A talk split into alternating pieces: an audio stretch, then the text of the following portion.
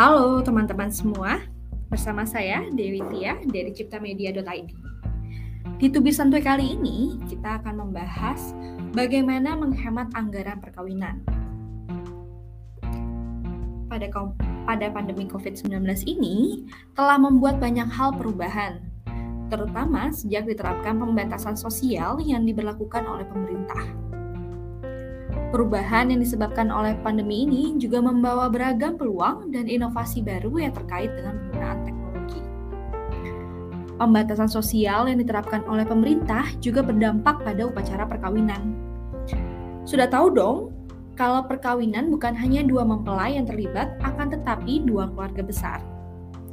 Karena melibatkan keluarga besar, maka biaya perkawinan juga disesuaikan agar uh, sesuai dengan jumlah keluarga besar yang hadir dalam perkawinan.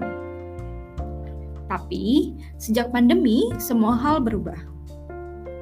Karena itu, upacara perkawinan juga wajib beradaptasi dengan pembatasan jarak.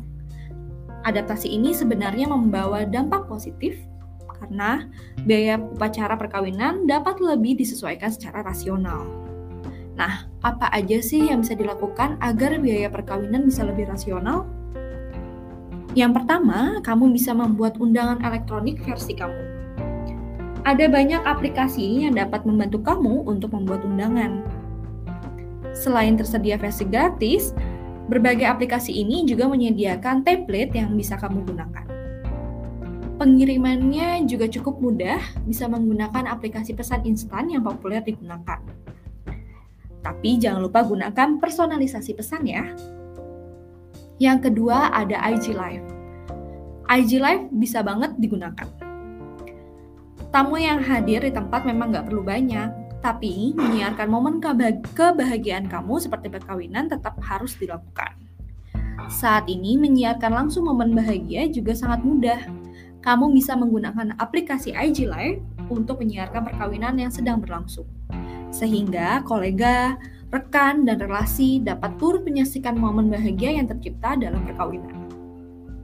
Pastikan baterai ponsel kamu tetap terisi daya yang cukup untuk menyiarkan perkawinan tersebut ya. Yang ketiga ini ada catering dan dekorasi. Say goodbye nih buat catering yang berdasarkan perkiraan jumlah.